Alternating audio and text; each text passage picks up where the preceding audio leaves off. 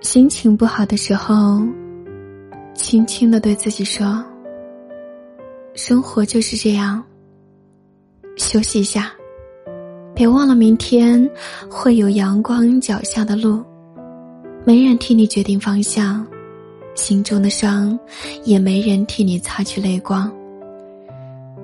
经历了流年聚散。”体会了人情冷暖，经历了物是人非，学会了自我疗伤，有苦自我释放，有泪欣然品尝。人生就是一场历练，一次懂得，一个过程。告诉自己，凡事只能够靠自己，哪儿疼揉哪儿。一定要让自己变得坚强起来。